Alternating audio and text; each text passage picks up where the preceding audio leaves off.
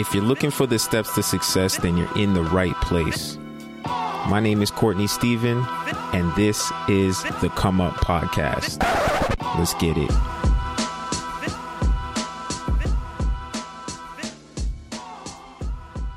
What's going on, everybody? Welcome back to another episode of the Come Up Podcast. It's your boy Courtney, and I'm here to bring you the steps to success as usual. And guess what, man? Season two is underway, cracking major. I'm telling you that we're turning it up a notch this year. We're, we're seriously doing a lot more on this end. So I hope you feel like you're getting a lot more on your end. And today, I got, you know, all my friends are special but I got a special friend with me here in TCU headquarters. You don't understand what just happened here. We spent the last hour and an hour and a half, an hour and 20 minutes. We spent the last hour and 20 minutes revamping our whole audio setup so that we could bypass the laptop and go straight independent, location independent podcasting. I like that term location independent podcasting. We're going straight off the Zoom H4 right now. And um, that's all thanks to my man, artist, rapper, songwriter, Raz, aka Razim, aka we went to high school together, and now my man is making major moves, dropping a is it an EP? It's an EP, yeah. My man, my man, just dropping a EP. He he dropped the visuals from his first single last week. Man, he's doing he's doing a lot of stuff. I've watched this guy come up from really, you know, playing on the football team together to going away to school, reuniting, and this man had become a full blown artist. So today we're here to talk about, you know, how that music game all came about, talk about all the things that go with you know the perfectionism of not wanting to put out an unfinished product and um really just how he hones his craft and how he approaches things so without further ado tcu right what's good bro what's going on man how's it going yo this has been a long time coming and i'm glad that we finally got this got this together man yeah even just me starting my podcast last week I know. Sparked everything. I know. That's but really it's been a while. That's what it came down to. Yeah. Like shout out to Anchor because Anchor FM for sure. Man, what's your podcast called? It's called Raz the uh, Schoolboy to Rapper. Schoolboy to Rapper. Yeah. So where where where does that name originate from? I know we're gonna go we're gonna go back and get into the origin story, but let's just jump in right here midway through the story. Uh, I wanted something that was simple but still relatable. Yeah. What I'm trying to do right now, and I, I won't go too deep into this because I'm sure we'll get into it. But I, I wrote a lot of poetry. Mm-hmm. So because I wrote a lot of poetry, everything uh, was very poetic. So yeah. it tends to be less relatable if you dive too deep into uh, themes and titles and etc. when you're writing your lyrics or your poetry.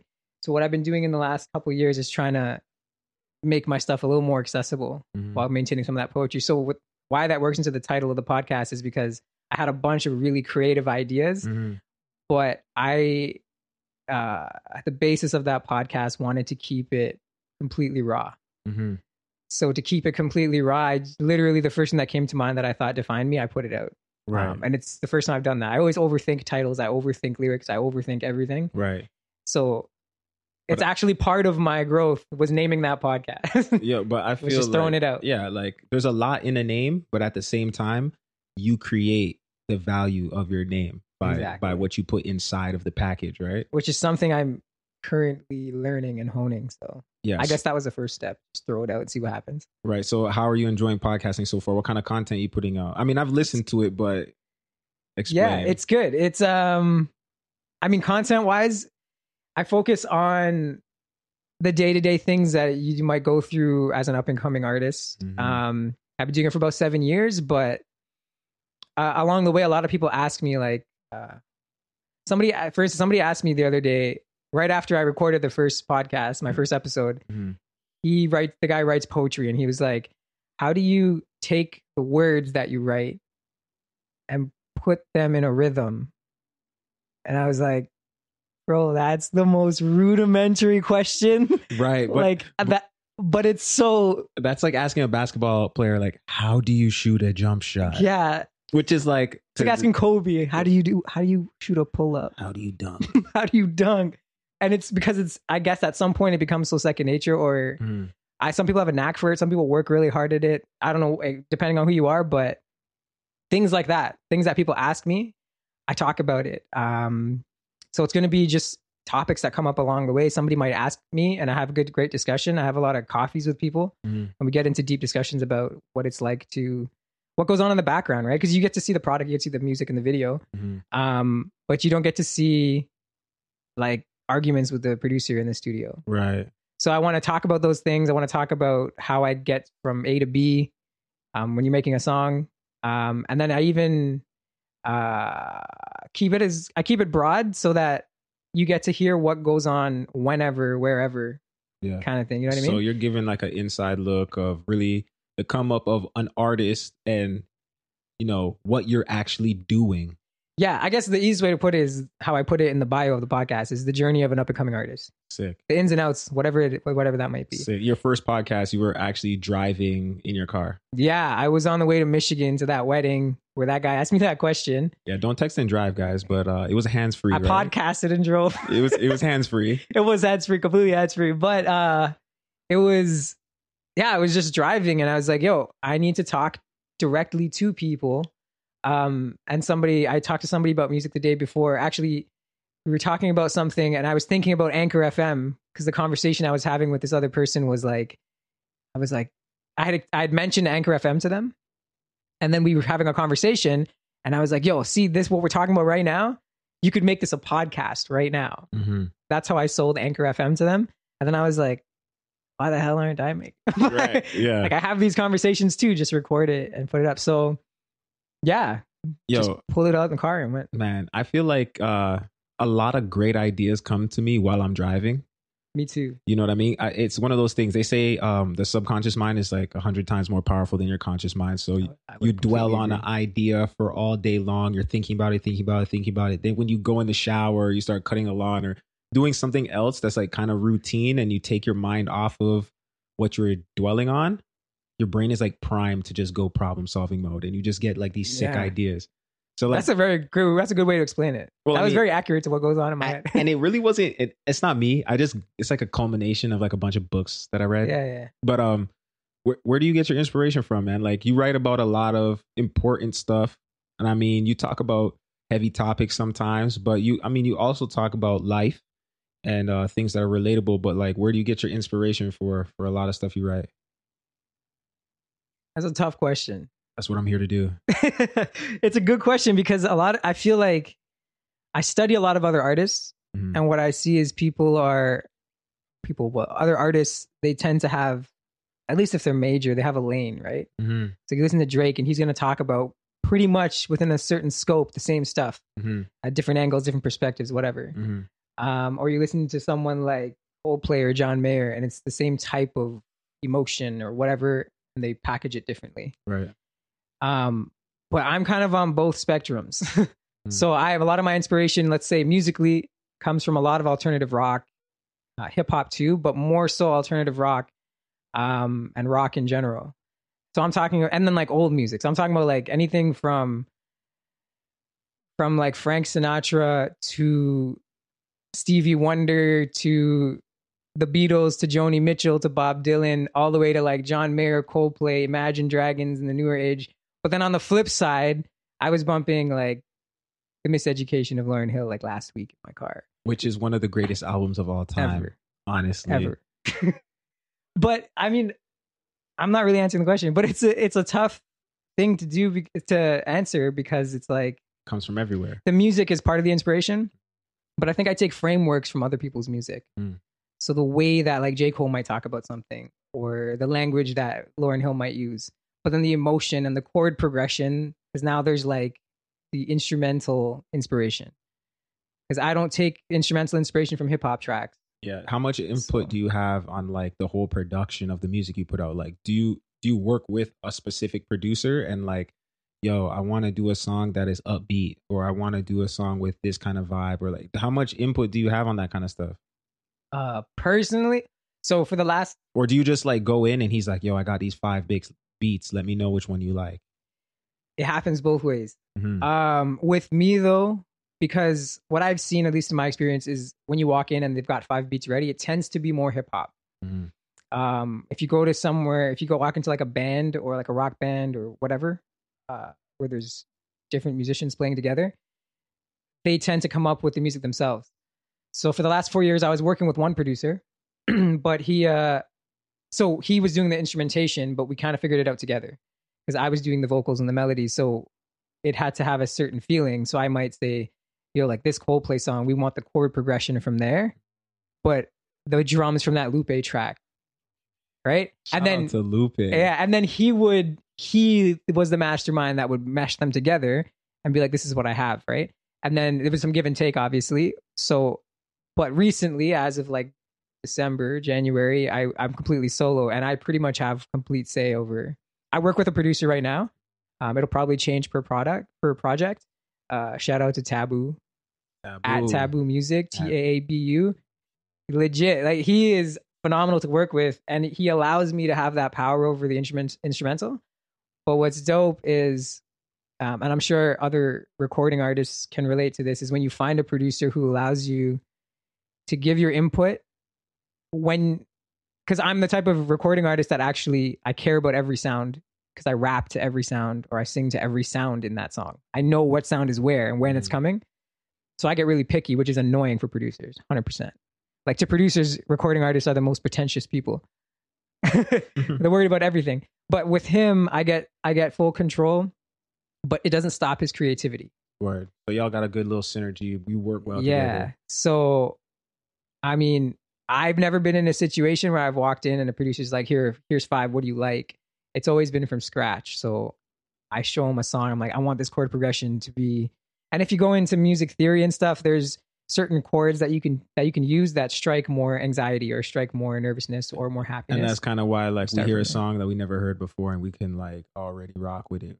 Ooh, this kind of nostalgic. Exactly, because there's chord progressions that go together that create that nostalgia. So that's where we start from. Sick. Um, and you're consciously kind of searching for these vibes. Yeah, and that's why I say the inspiration can come from the music. Yeah. Because I'll hear like Stevie Wonder and I'll be like, I want that feeling. Yeah. But I don't want any of those sounds. I don't want any of those vocals. It's I want that feeling. It's crazy you said that, that you're searching for feelings and vibes because when I listen to music, like for example, Drake just put out a double disc. Okay. And mind mm. you, no one has discs. I got it off Spotify. Yeah, there's okay? no disc. There's no disc, but everybody knows that like disc one was more hip hop. Disc two was like uh like slower R&B jams, R and B, and whatever, more singing and stuff. But like certain tracks just had a vibe. Like certain tracks yeah. just had like a a feeling or a mood with them.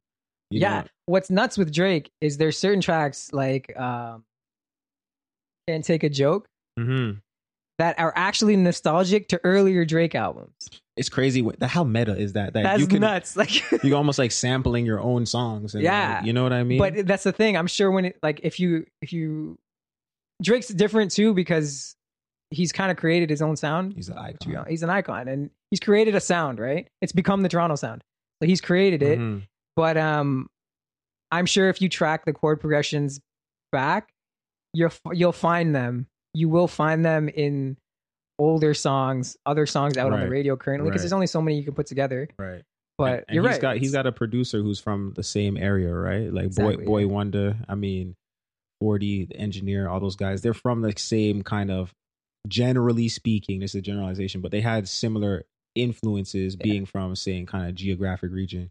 But I got a question for you. I know you you went on a tour a long time ago. Yeah. My man, you were overseas on tour um with None But Fools. Was is that name? Yeah. Oh, I'm surprised you remember that. Yeah. Oh, like snap. how did that None But Fools? How yes. did that come about, man? Last I remember about that, you um I don't know if the contest you entered was before or after that. You had like a track that got a before. lot of traction and then you just dipped across the I pond and just went on tour in Europe. Like Tell me first. When you all, put it that way, I sound stupid as hell. nah, dude, you went across the pond. Like that's a big move. Like a lot of artists are still in their local town, just uh trying to find you know open mics and stuff like that, which is cool. That's part of the grind and the come up. Oh, but it's like, got to be done. Yeah. How did you? How did you ever get an opportunity to go out of the country and like put your music out? Bro, that's That's the perfect question if you want to know about my background. Because I don't think I can explain it unless I give it to you. so I can I could tell you or I could give you the short version. Hey, look. I can keep it concise either way, but welcome to the Come Up podcast where we ask the real questions that other people are thinking but don't have the creativity to ask. Go ahead. Legit, it's because I'm like nervous, but I'm excited that you asked me that question. Because I want to tell it right. Do you have to relive some dark moments or what? Like I have to relive happy. I have to relive really happy moments. So let's go. A couple there. of dark. Let's, I'm blessed. I guess I'm blessed to be able to say that. So how did it start? Like where where what time what time frame is this? Like what year is this? So I went to uh, University of Western Ontario. Shout out. Kind of shout out. U- UWO. Where were you at, Laurier? I was at, at Laurier, you know, the other purple school, but it's all good. I got love for the Western guys. the in my second year, that would have been like 2010, 2011 year, right? Yeah, my second year. Um, I had been writing a lot of poetry from high school into university.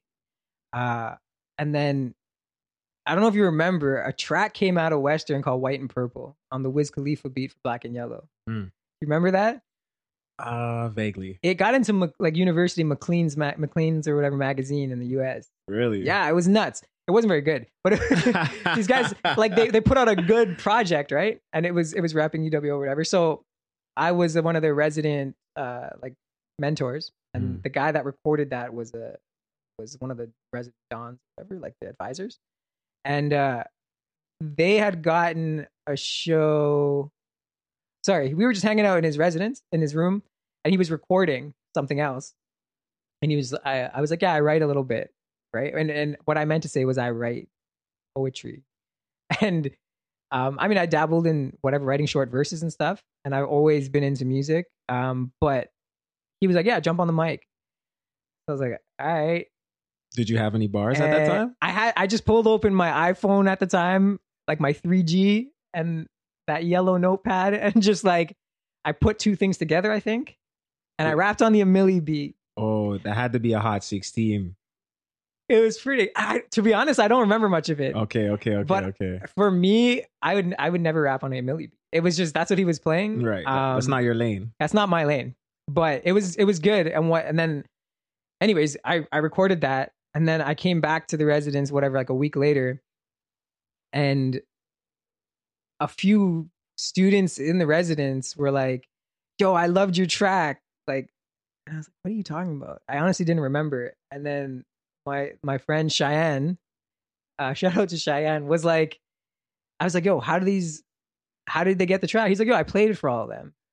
And I was like, "What?" And I was getting really good feedback though, right? And what that turned into was um, on that track they made for for Western, White and Purple uh, Juelz Santana was supposed to be coming to London to perform, right. and the promoter asked them to perform that White and Purple song to open for him and a couple more.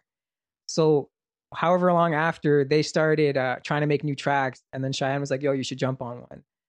So I got on it. What ended up happening was like a week before the show, one of Juelz Santana's guys got stopped at the border when they were trying to come in because he had like uh, gun charges or whatever. Come on, Juelz. And you can't get across the Canadian border if you've had them in the last 10 years or something. Thank so God. the show got canceled.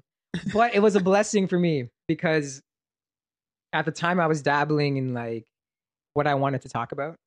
You were um, trying to um, find your, yourself as an artist? And I didn't, I just started taking it seriously because these opportunities popped up. Like thinking that you're going to open for Juelz Santana is a pretty big deal when you recorded one like one, track on a tiny USB track. mic. Yeah, like, like yeah. one verse, right? And uh so I was happy it didn't happen because it forced me to start thinking about what I actually wanted to talk about. Because mm. I had been writing stuff, but it was typical stuff, hip hop, kind of like amateur hip hop stuff. Kind of regurgitating the stuff that everybody's cousin exactly in their basement, like exactly. And I was like, um, as someone who's like, I'm I'm close to my religion too. I was mm. trying to get closer, mm.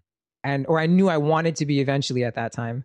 So I was like, I really want to figure out what I want to say. And then I, I went back and I started studying people like Talib Kweli, Lupe Fiasco, Lauryn Hill. At the time, those were, I was, had those on repeat. And what I realized is they had all studied like the Quran, the Bible, the Torah, like just uh, theory in general, philosophy. Like they had a, if they didn't study it directly, they had a background for it at least and a consciousness. And the things they were saying were the type of things I wanted to say. You wanted to have an actual message. Exactly. So I wanted to be saying things that no matter who heard it, whether you're like white, black, brown, purple, whether you're Muslim, Christian, Jewish, Hindu, atheist, Buddhist, whether you're from India or you're from Australia, it didn't matter when Lauryn Hill said something, even if they didn't like the song, but you told them the line, somebody had to be like, Yeah, that's damn, a, that's true. that's a quotable. Like that's a that's Like- a that's an Instagram scroll through. Like Yeah. double tap that because I feel that way. Exactly. So I guess in some ways, a lot of it's maxims. They're saying maxims. They're saying um, like life lessons. They're just raw emotion that everyone's felt, whether you're a hip hop fan or you, you live that culture or you like K-pop. it didn't matter because Yeah, when and I wanted to say stuff like that. Um, so it forced me down a, a certain a certain direction, and I started really liking my writing, and I started getting more and more opportunities. Um, and then when I when I started to like my writing, I started actually taking it seriously. Um, and then, I mean, there's a lot that happened in between there, but So so you started to like your writing. You started to get serious about it, and you started to work on it. Obviously, more and more. yeah, actually, this is a story I've actually wanted to tell for a long time. So I, I was I was at university. I think I was driving. I was at home for the weekend back in Brampton. Shout out! Shout out to Shout out to Brampton. Brampton. and uh, you know, "She Will Be Loved" by Maroon Five. Big tune. big tune. So that started playing in the car and I started rapping on it. And I knew I didn't like hip hop. Like I didn't want to rap on typical hip hop, like a Milli, right? Um, or at that time what trending hip hop was. And I started rapping on that and it felt so good. And then I realized I was like, I can't I can't do hip hop. I'm I need that whatever it is, the the chord progressions, the emotion that that those songs start from, that bands tend to start from, it brought out the writing in me. So the first thing I thought was it's easy to find producers at in a university of like 40 something thousand people. I found a couple who are making hip hop beats and hip hop beats tend to they can be created faster. But I was like I need a producer who can create Maroon 5 tracks. What, how would you categorize that? Like your sound. What, what what what would you call your sound if you had to put it together and like put it into a box? Which I know artists hate being put in a box, but like, what what's your music called? At this point like now, 7 years or whatever later, I would call it probably stadium hip hop. Stadium hip hop. Yeah. I've never heard that. No, I, I put it together because if you think about like uh, Coldplay, for instance, or like U2, these big bands, they're they're known as a lot of the time stadium rock, right? It's really big sounds. It's not punk rock. It's not like uh, heavy metal, but it's big sounds, right? Um, lead guitars usually are at the front at the front line, um, and I loved that the emotion and the largeness and how much you could how much of a story you could tell and where you could go with the story in that, in those in- type of instrumentals. Um, but I'm rapping on it, and the drums tend to stay pretty hip hop. Mm. So the only thing I could I was able to come up with is it's not stadium rock, it's not U two, Mm. uh, it's not Paul McCartney, It's not G Funk. but it, it's not G Funk, and it's not Lil Wayne. Right. So at this point, I realize I'm like the only thing I can call it is stadium hip hop. But I think you're you're better off for creating your own lane always. Yeah, I mean it's tough though. A lot of people don't care. I mean, shoot, the But- first pioneer is is is living a dangerous life, man. I heard Gary Vee say one time, you got to go out there and eat them berries. Like they might be poisonous. You might die. True. But like if if they're healthy and like they're the they're the things that's going to save you, then shoot, then you found the secret. True. That's a good point. That's a good point. And I mean, I think the closest person you could you could the closest band you can compare it to is probably Linkin Park, Sick. but they tend to be on a harder rock or alternative rock back and forth. Yeah, they got a little edge to them. Exactly. Um and obviously Jay jumped on Yeah, he skyrocketed there. There, he made them, you know, crossover huge. completely. So yo, Like, so oh, yeah. so in college now, you found you started to find your sound. You started to kind of get forced towards the music, away from the poetry and whatnot. But like, where did where does the Euro tour come in? Okay. So I realized in the car, Maroon 5, I'm like, yo, I need a producer who can make rock music. Like, okay, that's what I'm gonna do. So literally, and it's crazy. Like I I thank God all the time, but this is how I knew I had to keep doing music. Every time I say something like that, and it's scary to say it because it sounds kind of weird, but I put something like that out and within like a couple weeks or something, it happened. A couple weeks to a month. Um, it's it's pretty crazy. So I was like, I need to find a producer who makes more like rock kind of based music.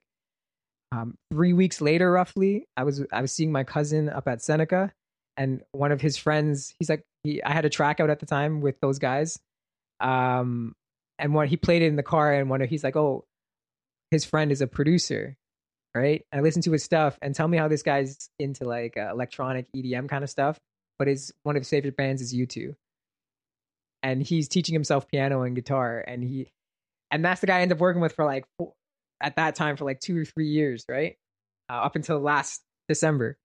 So I started making that sound. We put out our first track, and this is where the whole European idea starts. We put out our first track, and there's a band that's big in the Muslim community and the European community, like Scandinavian area, uh, called Outlandish. Um, back in the 2000s, they were massive. They just disbanded um, after like 20 something years. But my the producer at the time is asking me like, "Hey, do you know? Uh, have you heard of Outlandish?" And then I say something out of nowhere again. I'm like, "Yo, don't worry, we're gonna get to them soon."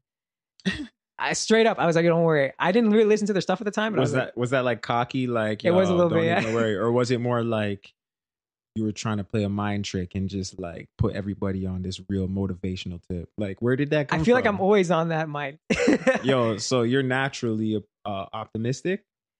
yeah, hmm I feel like I forced myself to become a risk taker because I wasn't before, and in that, I also I started to add optimism, just to be like, to get myself in the mentality of even if it doesn't work, it's a lesson. There's no failures. There's just wins and lessons. How you look at taking Yeah. risks. Exactly.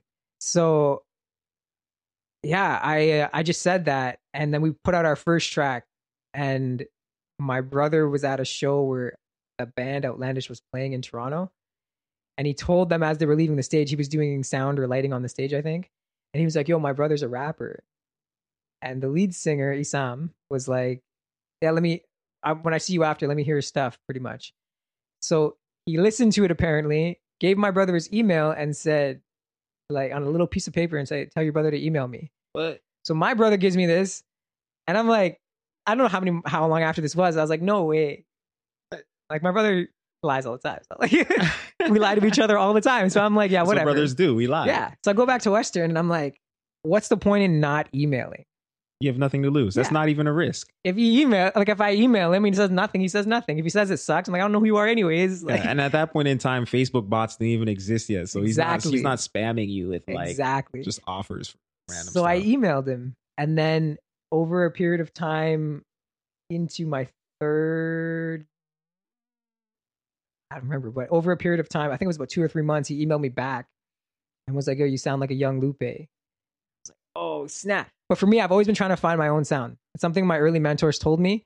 They're like, "Don't get trapped sounding like Eminem." I used to rap really fast, so like, don't get trapped sounding like him. Don't get trapped sounding like Lupe and get super insightful. You need to find who you are. So I was really blessed to have that that insight um, early on. So I was like, "That's great. Thank you for saying that." But in my head, I'm like, "Okay, that means my quality's at least close.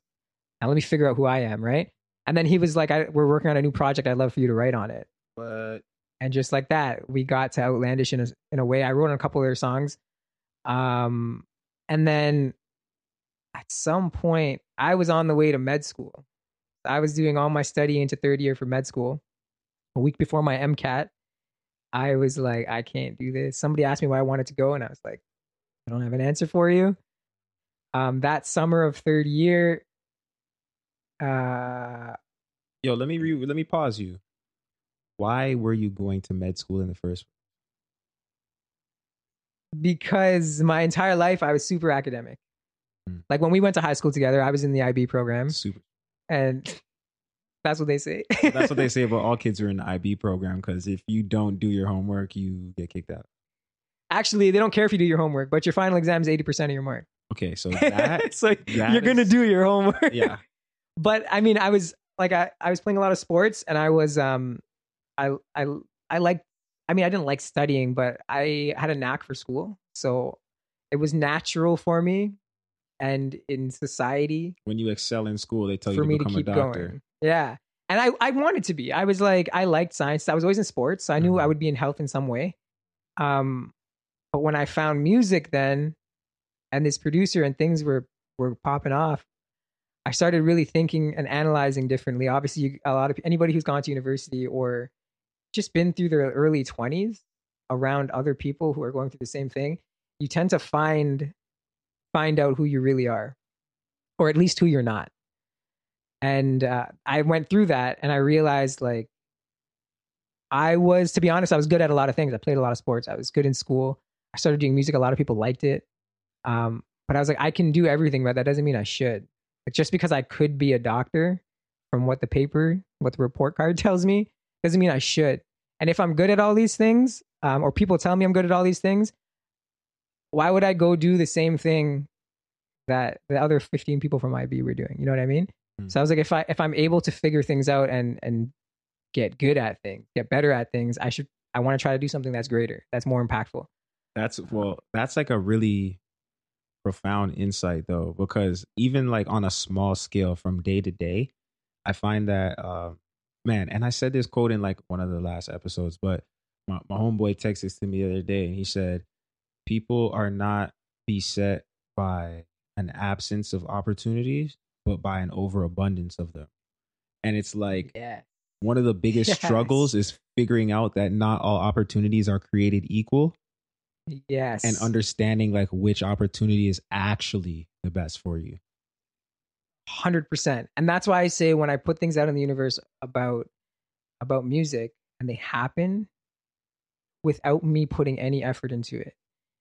Or like Well, that's a stretch. Yeah, I mean what you that kind of goes into the to what, the next section of the of the story. Yeah, so, but like what you wouldn't I mean, call just, effort because to like you, not towards that specific thing. Yeah, you know what you're I mean. You're just working your craft and like letting things come to you. Exactly, right. and yeah, like at that point, I guess that works into the next part of the story too. I didn't go to, uh, I didn't do the MCAT.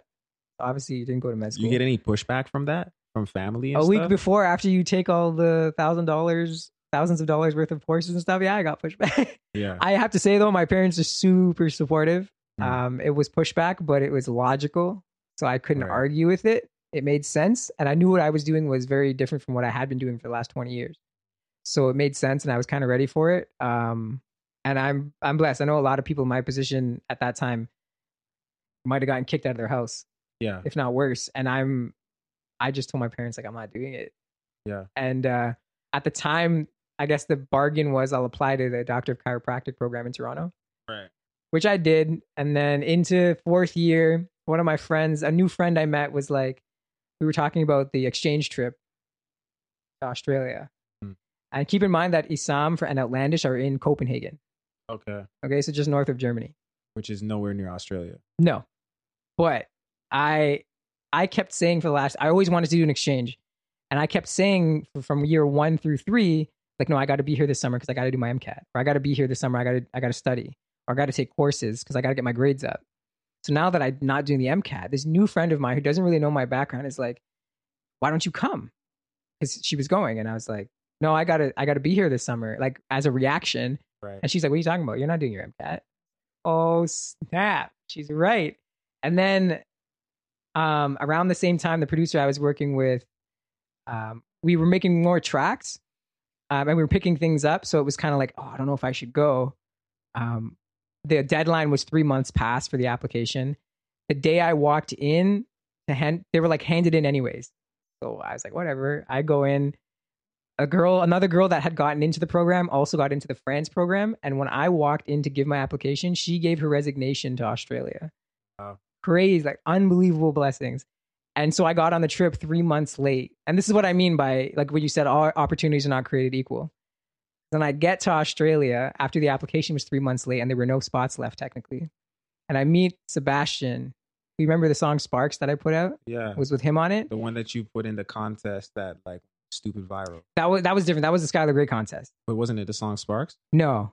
What was that song? It was a cover of a Skylar Grey song. That okay, was that was her competition. True, true. No, Sparks but, came before that. Yeah and yeah, it cleared like two right. or three thousand views like overnight. Okay, so still went. It was viral. it was good. Yeah, yeah, it was good. Yeah. So I I recorded that with him there, and he's from Germany. So when we're all traveling after everybody had a bunch of time off after you finished school, all the exchange students finished. Nobody had to go back right away. We all traveled, and he was like, "Hey man, we're we're my band's going on tour next year. And him and I and some other musicians from different countries, literally like Mexico, England, New Jersey, like we we were doing small gigs and stuff and just hanging out and having fun. He uh he recorded that track for me. And before we all go to travel, he's like, "Yo, my band's going on tour next summer. You want to come?" And I was like, "Yeah, cool, man. Yeah, for sure." I just whatever. I didn't take him seriously. Then we we'll get back from traveling and we're going home. He's like, "So I told my band you're coming. Can you come by July 15th or, or 4th?" So he basically told them all that you're going. Yeah, and they started booking gigs, and I was like, "Oh shoot, you're serious!" Like, and then I realized I'm like, I'm not doing anything next summer either. So like all of your opportunities pretty much get thrust onto you, and you like got to rise to the occasion. That's what it seems like. But I mean, it's like you said though, you kind of just keep working on your craft, keep working on your craft, keep working on your craft, and then like when something falls in your lap, you're ready for it. Yeah, or you get ready for it. Yeah. It's like the first time I stepped on the football field, I'd never played before. And I Mm. saw you hit somebody and I was like, God damn. what am I gonna do out here? I don't remember like I was scrawny and small. I'm still scrawny, but I'm not as small as I was. Grade nine on the varsity team, that was brutal. But you just gotta do it, right? Right. And that's I got that actually from sports, from playing high level sports, baseball, football, volleyball. So yeah, I, guess you're right. Like it kind of, it's either thrust on me, and then I've never been one to not try, which I again have to uh, I have to attribute to my parents. Super supportive, just letting me do whatever I felt I needed to do. Um, but yeah, so I just thought, guess I'm going to Germany. I'm not going to med school, Right. but my application for chiropractic college was already in, or I'd put it in that summer. I was going to put it in that summer. So graduate, and I'm going to Germany. I told my parents like, hey, I applied chiropractic college, but I'm going on a one way ticket because I find out that when they give me the dates for the Germany tour, they're ending on the North Sea in northern Germany, and it's like an hour south. Well, like a four hour train ride, roughly. I think it was. I don't really remember. South of Copenhagen, where Outlandish is. And I was like, there's no way in hell I can't go. And this is what I mean by the opportunities. So I was like, I have to go and I have to try. So you went on a tour with some other people who were going to eventually bring you closer to the guy who's like, yo, your music sounds dope. Email me. From like a year or two years before. What's the chances of that? Exactly. And that's why I was like, I can't go to school, man. School's gonna be there. This opportunity's not gonna be there.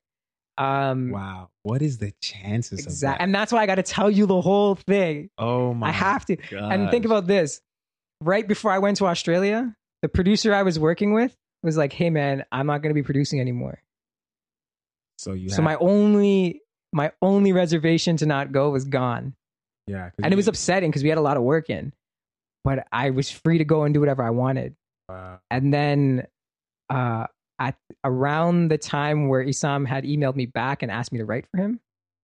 So first he told me like you sound like a young pay, keep doing your thing, whatever, whatever. Three months of roughly after that, he emailed me back and said, um, hey, I want you to write for us, right? So this is all before I even don't go to med school or whatever, right? But at the time, I almost signed to like a brand new up and coming record label. And they weren't really giving me attention, even in my probationary period. So me and my boy Darian, who actually I have to give a huge shout out to because he actually made me keep doing music after he heard my first track because I wasn't going to take it seriously because I was trying to go to med school. Right. Um, we literally stood in the parking lot at one of the residences, and I was like, "Man, this record label's not really. They're focused on this other guy. I have nothing to lose. Like I haven't done anything yet." And I had, e- like Isam had emailed me and said, "You sound like a young Lupe." A couple months before that, I was like, "What if I just keep emailing him and try to build a relationship there and do it ourselves, and like forget this record label, right?" So you wanted to go guerrilla and just really Exactly. build build the bridge yourself and not wait on somebody else to like put you out and Exactly. give you give try you to give me attention Yeah. exactly so and this so this was right before i applied to go to australia so uh i just said that i was like yeah what if we like screw that let's take a chance on this Isam guy because he's got bigger connections anyways and it was like i think it was the next day we were studying for exams and Darian can correct me if i'm wrong the next day or two days later is when I got that email saying, "Hey, do you want to write for us on our next project?" So, so that had happened, and then I went on into third year, and then I got on the exchange trip. My producer stopped making music. So not only did I all of a sudden have like, and that's what I mean by that's what I think about when I say I didn't work for it. I was just like, forget this label. Let me try to poke this guy a bit and see how far I can get. Right. And then he emailed me like I think it was the next day or two days or something later. And then I got on the Australian exchange trip, and then the producer stopped making music. So I had a reason to go to Copenhagen. And then the tour ended an hour or whatever south of Copenhagen, the last show on the North Sea. And I was like, there is no way right. I can turn this down. Like God's gonna ask me why I turned this down. So so like you go on the tour, you're you're going all around Europe. What kind of like cultural difference was there just going over there and, and seeing people who are from a completely different continent? Like what kind of lessons or kind of like cool stuff did you see over there that kind of you you added to the way that you do things now or like what kind of perspective shift did you have? Because like i've never been there you know what i mean? Yeah. but when i travel like i see people and how how they live it gives me a more appreciation for where i'm at and also like you know it gives me a broader perspective on stuff. Like did you have any experiences like that? For sure. I mean i liked germany better than canada. Word. I did. I was like that's where i came up with this idea that i i still do believe in that um just because you're born somewhere or you're born into a lifestyle doesn't mean that lifestyle is for you. Say that one more time, boy. hey, that you're talking right now. So, yeah, what I realize is just because you're born into a certain lifestyle, it doesn't mean that lifestyle is made for you.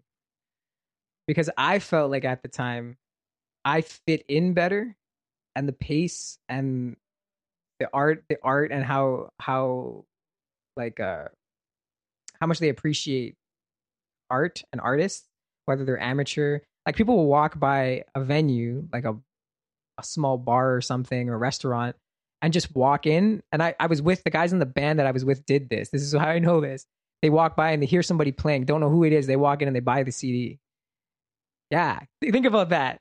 Wow. Like the face you're giving me is because in Toronto that doesn't happen. Yeah, I know. Like it we, does not happen. We hear somebody on the radio like a hundred times know all the words to their song and be like, "Yo, that guy sucks." Yeah, exactly, exactly. So I felt like I fit in better there. The pace was different. Also, I studied a lot of the history there. I liked the history there, and at that time, I felt like I would needed to be there. So I was happy I went on a one way ticket.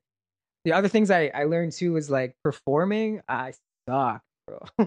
what was that like? What was I it like going on stage the first time when you got over there and you're like in a foreign land? It was, it felt good because the night we got there, Darian came with me. Like he held it down.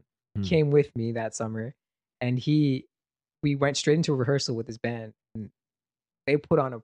They told me after that they practiced a while to impress me when I got there, which is kind of flattering because I didn't think I was all that great. Yeah, but you got to think from their perspective, like, yo, this guy's coming all the way Canada. over here from Canada, bro. And I'm doing, I'm on tour with them, and they treated me amazing. I stayed with the guitarist and his family in like over the Rhine River on like a cliff. It was nuts. But we did rehearsals, and it felt really comfortable. Then you get on stage, and if we were in um, Bonn, so well, just a little bit outside of Bonn. My geography is so bad. Which I believe at one point used to be the capital of Germany. Cool. Now it's like a historical city. Beethoven was born in like lived in Bonn. Shout out I don't know if he was Beethoven. born there, but shout out to Beethoven. If we talking music, you yeah, shout out Beethoven. Yeah, so it was a very musical place to be too. Um, but uh, when we performed in that area towards the end, like later on, it was okay because there was a lot more English speaking, right? And in Germany, they speak like everybody speaks at least three languages. It's it's nuts. Wow. So, at least people I met, So we did the shows around those areas where it tends to be a little more touristy. So we're only like a half hour from Cologne. So you weren't too culture shocked when you're performing? It wasn't too bad. But majority of the shows were on the North Sea on an island called Wyk auf Föhr, which is like a vacation island. I didn't even know they had islands in Germany. Exactly. And on there, I found that we we went to different venues where the crowd, I could tell, a lot of them didn't know what I was saying because even if they say say they did understand English completely fluently, I'm also rapping, and at the time I was just letting it go. Like I was rapping fast. I was trying to show off everything, right? Yeah. So in that setting, eh, I could tell they had no idea what I was saying to the point where multiple shows, I feel like I killed it and There's- no clap. Like they're staring at it. Like I'm on a beach on a ah. stage performing and there was like a fashion show before it. Yeah. And then you do the show and people are like just looking at you. And the crazy thing is it wasn't like they're getting up and leaving. They were just staring just at me. intrigued. And I, I couldn't tell. That was Who is this American? yeah, like That's a terrible German accent. What kind of German accent? Was that German? I was not pretty Arab. yeah. like, who is this American? yeah, like it was I the only thing I felt, which is what I believe, is that they were like, no idea what's going on. Yeah. Let's wait for the next guy. That's how I feel like when I listen to like um what they call that that that Hispanic music they play in America. It's like huge right now.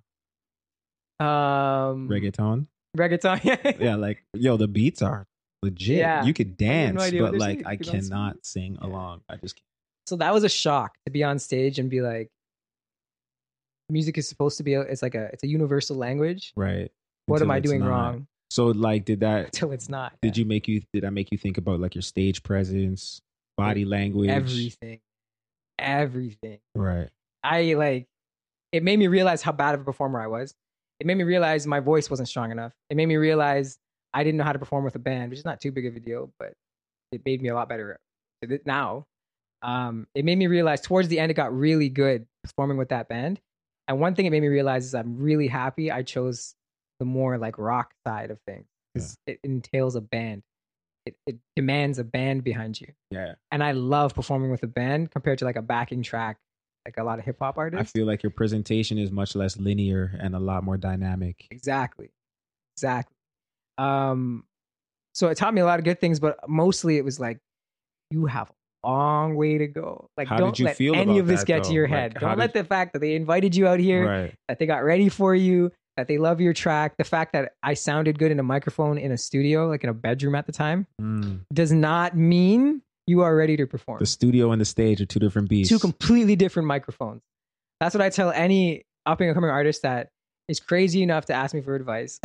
I tell them, I'm like, just keep in mind if you're good at the stage, do the stage as much as you can. Get reps. Get reps, reps, reps, reps. And if, if you're good in the studio, do the studio as much as you can. Just get reps on one because most of the time you're not going to get both. And if you're doing both early on, you're not, it's just, it's mastery in anything. You're not going to, you're not, you're to grow both very slowly. You're going to get better very slowly. Um, I was great on the mic, but that was a shock. Like these guys invited me out here, and I'm not killing shows until the end. The last two shows were were awesome, um, and you could tell the crowd was more receptive. I was more comfortable. Right. You're also playing with a brand new band, right? Right. There's a lot of Um, factors. There's language barrier, kind of, um, but there's a lot. I learned a lot. That's so The sick. craziest thing is one of the only reasons, one of the major reasons I went out there is because I knew I could get to Copenhagen Mhm. and I only wanted to go to shake Isam's hand. I'd been writing a bit for him. We had been emailing back and forth, and I was like, I need to shake his hand. I need to show him that I'm serious. And I was on a one way ticket. I was like, oh, after this tour, I'm ready to work. So these guys, after the tour, they dropped me at a random train station at night. They figured out in German what like they were amazing. That's not sketchy at all. It was mad sketchy. I got questioned by the police in the morning because I I thought my layover was three hours and it was like seven or something. It was all in German, and uh, it's small towns up there, so they don't see tourists really. It was crazy. I got to Cope and take this in for coincidences or opportunities, if you want to call it. I get, I, I I'm I'm on WhatsApp with Isam while I'm in Germany, and I was like, "Yo, the tour is finishing." They were on tour, I believe, at the time. They were only back in Copenhagen for like four days. You were there for those the four third, days. the second day they were back was the day our tour was the. Sorry, the day they got back was the day our tour finished. I got there on the second day they were back in Copenhagen, Wow. and I was able to stay for about three days and see them, and then they bounced. And he actually told me he was like, "Yo, if you have nowhere to go, you should come on the tour with us for a couple shows." I was like, "Oh my god!" And I was so excited, but logistically, it didn't end up. Have like their tour buses or whatever, tour vans. It didn't work out. But three days I had, and our tour ended within a day when they were back. So I got to get out there. I st- I got to meet him and his family and shake his hand and meet the guys he works with a little bit. And it was uh again like crazy, like crazy Man. blessing. So, um, would you say that it was mission accomplished? Going out to Germany, linking with us, um, your man. Isam, yeah. Uh, I think it is because now I have him on my EP. oh, sick! The one that's just coming out. yeah. Okay, so I've been sitting on those vocal recordings from him. He became a mentor to me, an unbelievable mentor to me. And uh, I got him to record for me for like the 48 hours he was in Toronto. man, that's awesome. Uh, and I've been sitting on those vocals for like four years. So, Now they're so like as far as perfectionism goes, because I think this is a good segue. Uh, you've been sitting on these vocals for a long time. You were talking about podcasting and you know putting out music and documenting your journey for a long time. You were you were working on your craft for a long time and you had a lot of content and stuff, but you weren't necessarily putting out. And I think that's something that a lot of artists, not just like musical artists, but a lot of people in general, vloggers, um, bloggers, like just photographers. I feel like a lot of people deal with this like I don't want to put anything out till it's perfect. Like that's a that's definitely something that I feel like you you you've dealt with and you're you're getting over. But like talk to me about how much of a hindrance it's been just trying to put out the perfect thing and like what's your take on that whole situation? yeah, for sure. I definitely went through. Hundred percent. Um, you were there for some of the times we randomly, we ran into each other in the mall one time, and we I ended up playing you some of the tracks I had at the time or something like that. But at that point, I was completely perfectionist mode. Now I'm not so much, but Perfectionist why though? Like what is the thought that what's holding you back from putting out something? You just you want people to only hear your finished perfect thing or is it like you don't want people to be able to go back after you put out something that's better? Have you ever really thought about it? I have for the first half of your question. Okay. So like at the time, I will say yeah. straight up, at the time, I didn't. Why I wasn't thinking about what are people going to hear when they go back. Hmm. You know what I mean? So that wasn't an issue, or I wasn't thinking about that. I, it might be for other artists, but I wasn't thinking about that.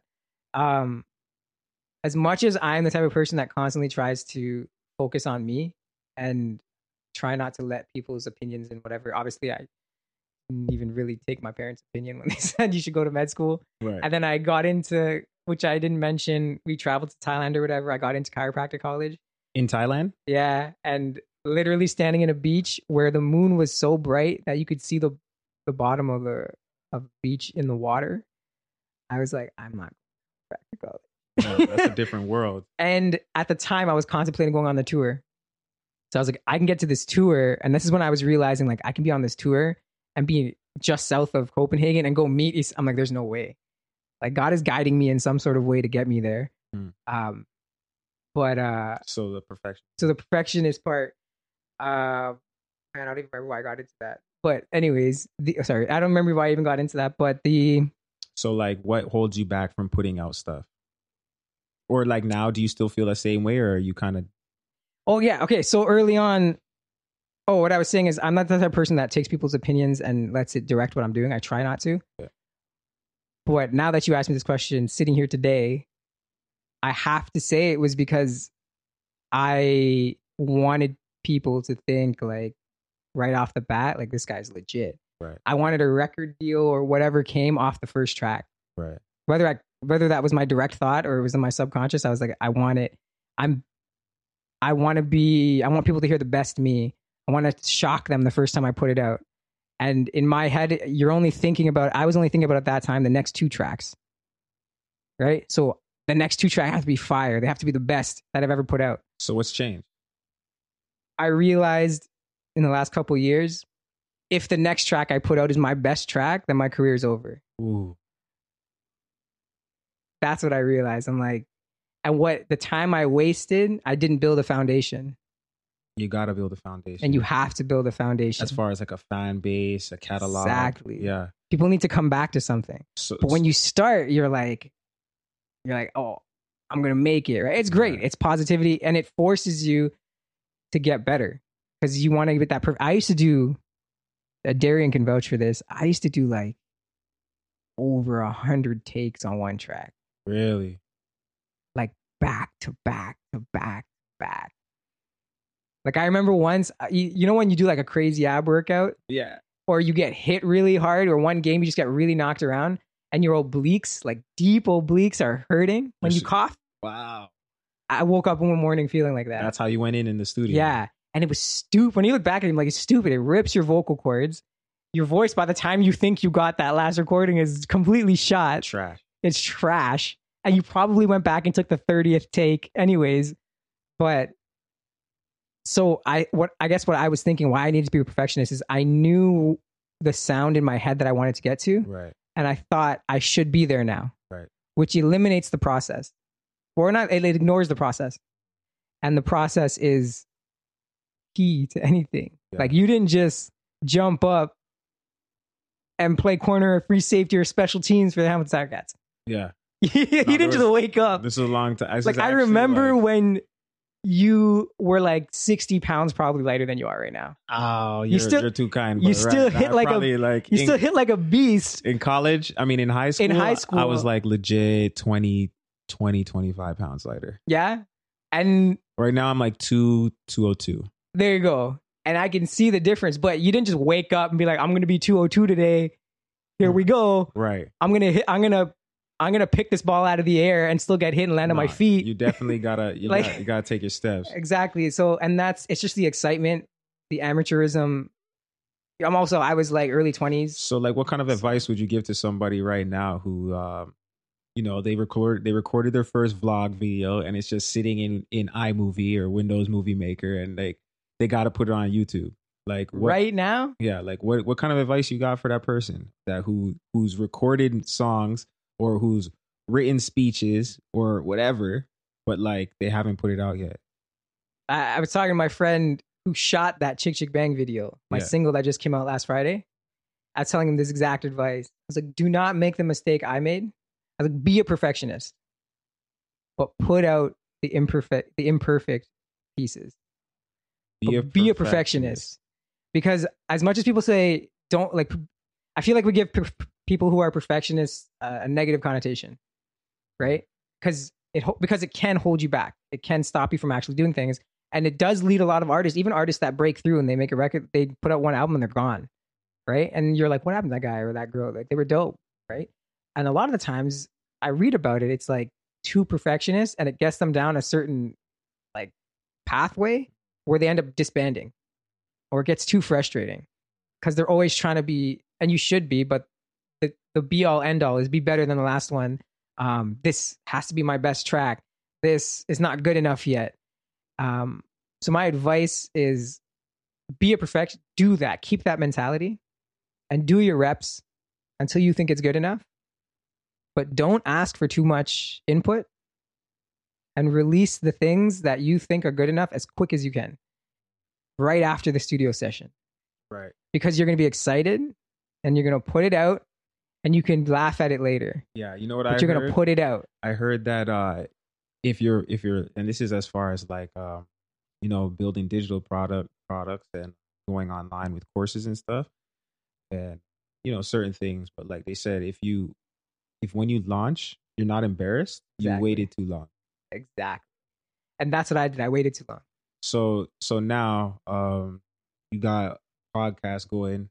People can keep up with you uh you got you got your ep dropping uh Yes, that's called chick chick bang no the single was chick chick bang the ep's called one time for your mind one time for your mind.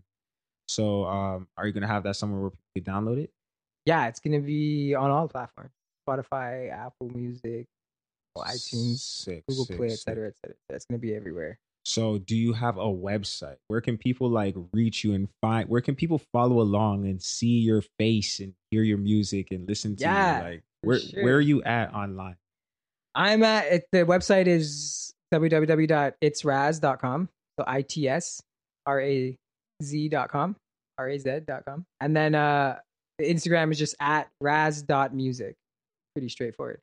Everything's off the instagram page so you can find you can get to everything i'm doing there. Um that's instagram's where i announce all the new tracks etc and on the podcast the other half of the podcast i do is a few days before the a track will come out i'll do a podcast uh called between the lines for that track um, and you can hear it three days before roughly on the podcast with insights um, into like the lyrics or how the song was made um, you'll hear from like i'll bring produce the producer of the track on or a featured artist and we'll just chop up the lyrics what the song means to us on a deeper level on that podcast. Man, no one is doing that. No, I've never heard I of anybody else doing that. Just really taking an album track by track and like breaking down each each song on its own podcast episode. Like that's that's dope. I like that. Thank you. Yeah, and it's like that's my focus. Like I love lyrics, so I've always wanted to be able to stand on stage and like tell people what I was thinking and then hear yeah. what they were thinking. And what's dope about using Anchor is uh as the app to upload and stuff for the podcast is you can like call in or message in. So you can hear the song first and get like the real in the raw insights into why it was made, what the lyrics mean. I have an explanation for every word I use, quite literally. so you can ask me, eh, you get to hear about that, but you can also message or call in and we can chat about it. Sick. And you can give me your perspectives because any lyricist loves to hear when someone tells them a lyric back. Right. Says, this is what it means to me. Right. So that's where that's for. It's it's the intimate getting intimate with that track. Man, Anchor is a dope app. I, I got it on my phone, but it's definitely something worth checking out. There's a lot of cool podcasts on there too, because people could just pick it up, record. It could be like one one and a half minutes. It could be half an hour, whatever. Yeah, my first one was three minutes. My second one was like six. right, it's dope though, man. I'm looking forward to a lot more of them. So, um, man, we we could sit down here and talk for hours. We just hit the one hour mark, but um, really, eh? yeah, we did. Might not be the the first little bit was a little banter, but yeah. um, I wanted to ask you one last quick question, and then I gotta wrap this up with the the questions that we oh. All right, but um, you opened up for Hasan Minhaj. I did, yeah. What was that like? that was nuts. that was me. Wow, that was me. Like going completely solo last December after we opened up that studio and everything in Brampton. Right. I went solo. Oh my gosh, we didn't even talk I about know. how you opened your own studio. Yeah. So you opened the studio, then go through that whole story, and then now you're opening up for like one of the biggest up and coming comedians on the planet. Yeah, man, it was crazy. So he's Muslim, right? And through the community, I guess they uh, an event, a big event here, uh, booked him, and he came over, and uh, uh, my friend Nema, her she's at like at Nemahsis, N E M A H S I S on Instagram. Mm-hmm. She's got a chunk of followers, like seventy thousand or something. She featured on my first track that's going to come out uh, in September. Um, that's the first single off the EP. What's it called? It's called Myself. Sick. Um, so she's on that. Um, so she got booked for the gig to open for him, and she doesn't have any music out yet. She's working on it. She doesn't have any right music now. out, and she has seventy thousand followers yeah. on Instagram. She's also a makeup artist. She worked for Mac. She got featured in New York, it's like Times Square and stuff like nuts. But she did a cover of Adele, and it went viral. Sick. She's got an amazing voice. Like she's Adele is a beast. Yeah, exactly. So she got booked for it. We had already finished the the track myself, um, together, and that's the first track, complete track she's done. She did has done so far, and so she was just doing covers to open for Hasan Minhaj. And then um I had coffee with her and she was just like, yo, why don't we perform your track? Because it's like an original. Yeah. And I was like, well, if they'll have me, 100% I'll be there. I'm like, I'll be there for half a song. I don't care. Right. And she literally picked up the phone. Like, I'll never thank her enough. She picked up the phone and was like, she just called the organizers. It was like, hey, I have a, straight power move. Just like I have a single that's coming out. Do you think like is it fine if I perform it? I'll bring the rapper that like wrote it and I performed it with, and we'll do a we'll like for the first time we'll do it there. Yo, what was that like when you got on the stage and you're like, man, it was it was crazy. I have some pictures, I have some videos on Instagram of me like walking out and they like film me. It was it was nuts. The crowd was amazing. To be honest, in the last four years, I never really enjoyed my performances. It was rough. I never enjoyed it for various reasons, like the people I was performing with and uh, where I was at. It just never clicked, and I knew I was better than that. And that was the first show that I had since I went solo. How'd it feel? It was amazing. It was like it was a milestone for sure. Sick. My performance felt comfortable into the second. When you're doing one track, it's hard to get warmed up right away. Nah. Second verse though, on yeah. it was so comfortable. People loved it a guy I'm working with right now was at the show. Yeah. And just talked to me about it after. People were like yelling lyrics at me while I was leaving. That's like, nuts, first of all. Crazy. They were like, yo, did you say this? Um, so it was amazing. It was amazing. The people, the crowd was awesome. And yeah, I got to hang out with him backstage in the green room with Hasan Minhaj. He's cool. He's amazing. Was he cracking jokes? Not really. He's super like he's like hyper intelligent and down to earth. And he's like if you watch his stuff on the Daily Show with Trevor Noah, their stuff is pretty it's not cheap comedy. No, It's they're well talking thought about out, like, like- the world. It's like political, it's yeah, it's conscious, it's social, and et cetera, et cetera. But he was just really down to earth. that's and then. I got to talk to him about like what do you uh what do you think like what advice would you give me as in like an up and coming artist? What do you say? He said the advice that I would give somebody that asked me now. Like he's like, just keep doing it. Do it, do it, do it, get on a stage. And he pretty much mapped his growth. And he was like, I was just on a stage, on a stage, on a stage, then the bigger stage, and then it was more people. And then as I'm there, I'm telling people my next show's here, my next show's here, come here, stage, stage, stage, and all of a sudden he's on the Daily Show. It's that simple. It's not easy, but it's that simple. he was like, do it, do it, do it, do it, do it. Yeah, Exactly. Simple and easy to get confused. So he grind. He's just grinding. He was like, keep grinding. Um, a big, a big piece of advice I actually got from a Drake interview was in this day and age, you put it out, and the world will tell you if it's good enough. don't get no realer than that. Exactly. And now that's more real than ever. You can put out a podcast right away. I can drop this tracks on my own and get it on Spotify and everything. It's it's easy, So simple. but yeah, man, it was nuts to meet him, perform with him. I actually posted. I'm gonna fangirl right now, but I actually posted a picture of him after, and he liked it. and, like, commented. Oh snap! Um, so yo, yeah, it was dope. so yo, let me. This is a question that we ask everybody who comes on the Come Up podcast, and so every day, you don't wear no cape, you don't jump over buildings with single bound, but you're a superhero, right? You got one skill that allows you to do what you do better than anybody else, right? So Mhm. if you could describe what your superpower is, what would it be? What is your superpower?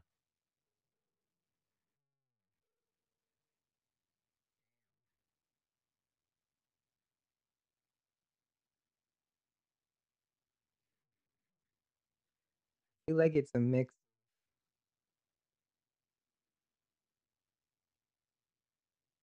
Just like like thought analysis, striving for empathy, and You get one superpower. I got bro. one superpower. You get one superpower, bro. I think I I'd have to narrow it down to just like yeah, like analysis of thought. Explain. I'm constantly analyzing everything around me. And that's why I wanted to say empathy. Well, it's it's kind of apparent. Anal- the analysis thing. Yeah. I can see your brain loading right now. Like, what is your superpower? You're like analyzing, analyzing, analyzing. Loading. Yeah. Uh, but it's, it, I wanted to say like empathy because as much as you can think, it's when I try to analyze what's going on around me, I'm not technical about it. What I'm trying to see is why that lady in Shoppers Drug Mart, when her son pulled a water bottle out of the case and the case fell on my foot, why she apologized six times. Yeah, like what's going on underneath? Exactly. Like she apologized like I think it was four or six times. And I what I'll do is if I have an interaction with someone like that, like I said, "Oh, it's it's fine. Don't don't worry about it." And I was like just laughing at the kid because it was cute. What I realized, and my wife actually asked me what I was doing, and this is how I realized I did it. Is as I was walking to Shoppers Drug Mart, I was repeating the conversation back and forth, I didn't realize I was doing it. So I was like, whatever. Let's say she said, uh, "Oh, I'm so sorry. Are you okay?" And I was like, "Yeah, it's fine. Don't worry about it. He's fine. Is he okay?" And I was just repeating that that rhetoric back and forth, and I didn't realize I was doing it until she pointed. She's like, "What are you saying?" Oh shoot, I'm repeating what they're saying, and that's why, like, when I say analysis, I think it, the word sounds too technical. But I'm just like, and that's why I wanted to bring empathy into it because it's like, I'm trying to, I'm trying to figure out why. Why do you do what makes you the person that says sorry, sorry, sorry, I'm so sorry, are you okay? And what makes me the person that says no, it's fine? Or what in my day makes me the person that gets angry and doesn't reply? Hmm. You know what I mean? So, and that's just like one example, but I think it would be the analyses or the And that and, and that kind of what does that do? It makes it forces me to seek like seek answers. Yeah. So or at least try to try to come to some sort of understanding even if it's not an answer. Right. Instead Which- of just coming to a judgment. Exactly. Trying to come to and it's not easy. I I wouldn't say I'm completely empathetic and I have no judgment. No, but you're conscious of your thoughts. Exactly. So I try to be, and then uh, from there, I'm trying to be conscious of every word I say. Because for me, the tone that you say something is just as important as the word that you say. And it's crazy. Like, even in households, we grew up with parents talking in a certain way. And your background is Trini. Yeah. Trini people are really lax with the way they talk, right? Sing. They sing, but they're also, they can be kind of crude, Oh, for sure. Right? But not in like a rude not way. in a rude like way if you know say. what's happening. Right. If you're on the inside. Exactly, but the tone is harsh. And when I was younger, I didn't get that tone, and it'd be even in around half my family that's Trini, and I was like, why are they being so rude? Right. And it was abrasive to me, right? Right. Now I get it, but like, so I analyzed like, why does she say it in that tone, and what does that mean for the way she might speak on a regular basis, or what if my response wasn't kind enough, right? Like just any like I just dig So into I, it. I guess it empa- me, I guess empathy really is. it is part of it Yeah. because it's not just analysis and now i think analysis without like an understanding you just just thinking about a lot of stuff Right. but i'm trying to figure out like just get an understanding of like why did that feeling make me feel this way Right. So you can interact with people better, yeah and then more effectively. now hopefully put it into some some relatable words that people can be like oh yeah i've been through that or You're a real you're an artist through and through. Huh? i guess so and what's crazy is i've always thought like this i, I feel like now I, i've like honed it you're just putting it into words. i'm directing it yeah Sick. Sick. it's a okay. good question So, all right, this is the last question here. I'm going to give you the mic. It's not actually a question, more like a request. I'm going to give you a microphone. And this mic is magical. Everybody in the world can hear you.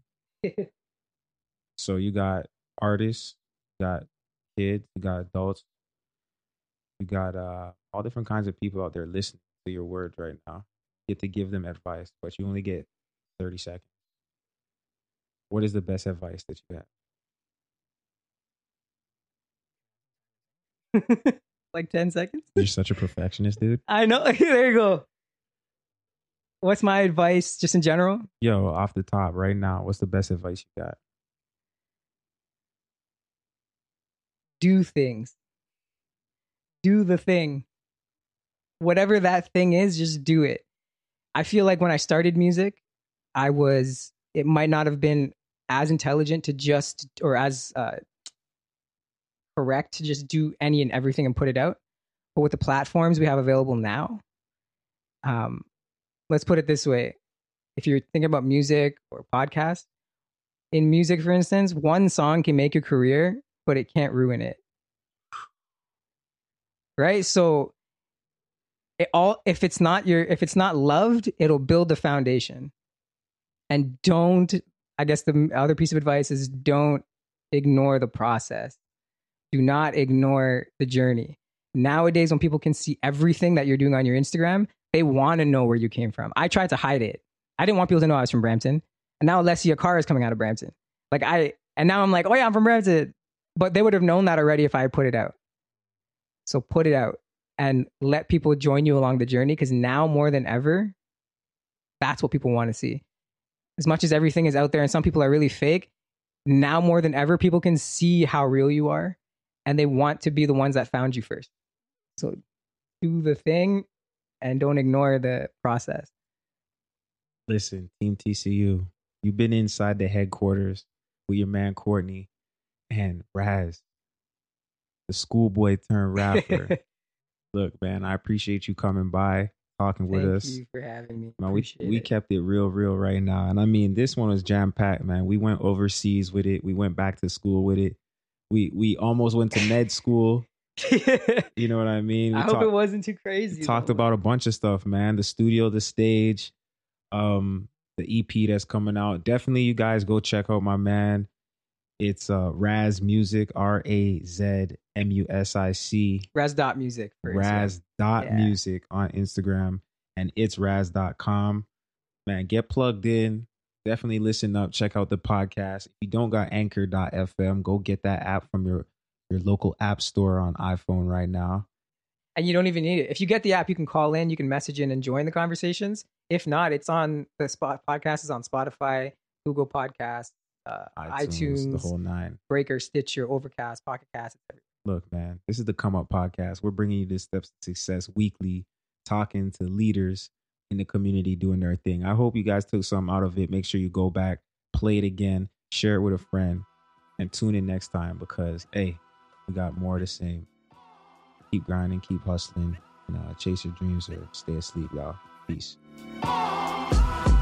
Thank you for tuning in to another episode of the Come Up Podcast. Now, we made it. We're here. We're at the end. That means you were either too lazy to turn this thing off or you actually got something valuable out of this episode. So, that being the case, I'm going to ask you to do me a favor. Whether you're on Stitcher, Google Play, or iTunes, go ahead and leave us a five star rating. When you do your thing, that helps us do our thing. We could just keep this whole thing rolling. So, the C. Stevens signing off. For me, Jimmy, and the rest of Team TCU, keep grinding. We'll see you guys next time.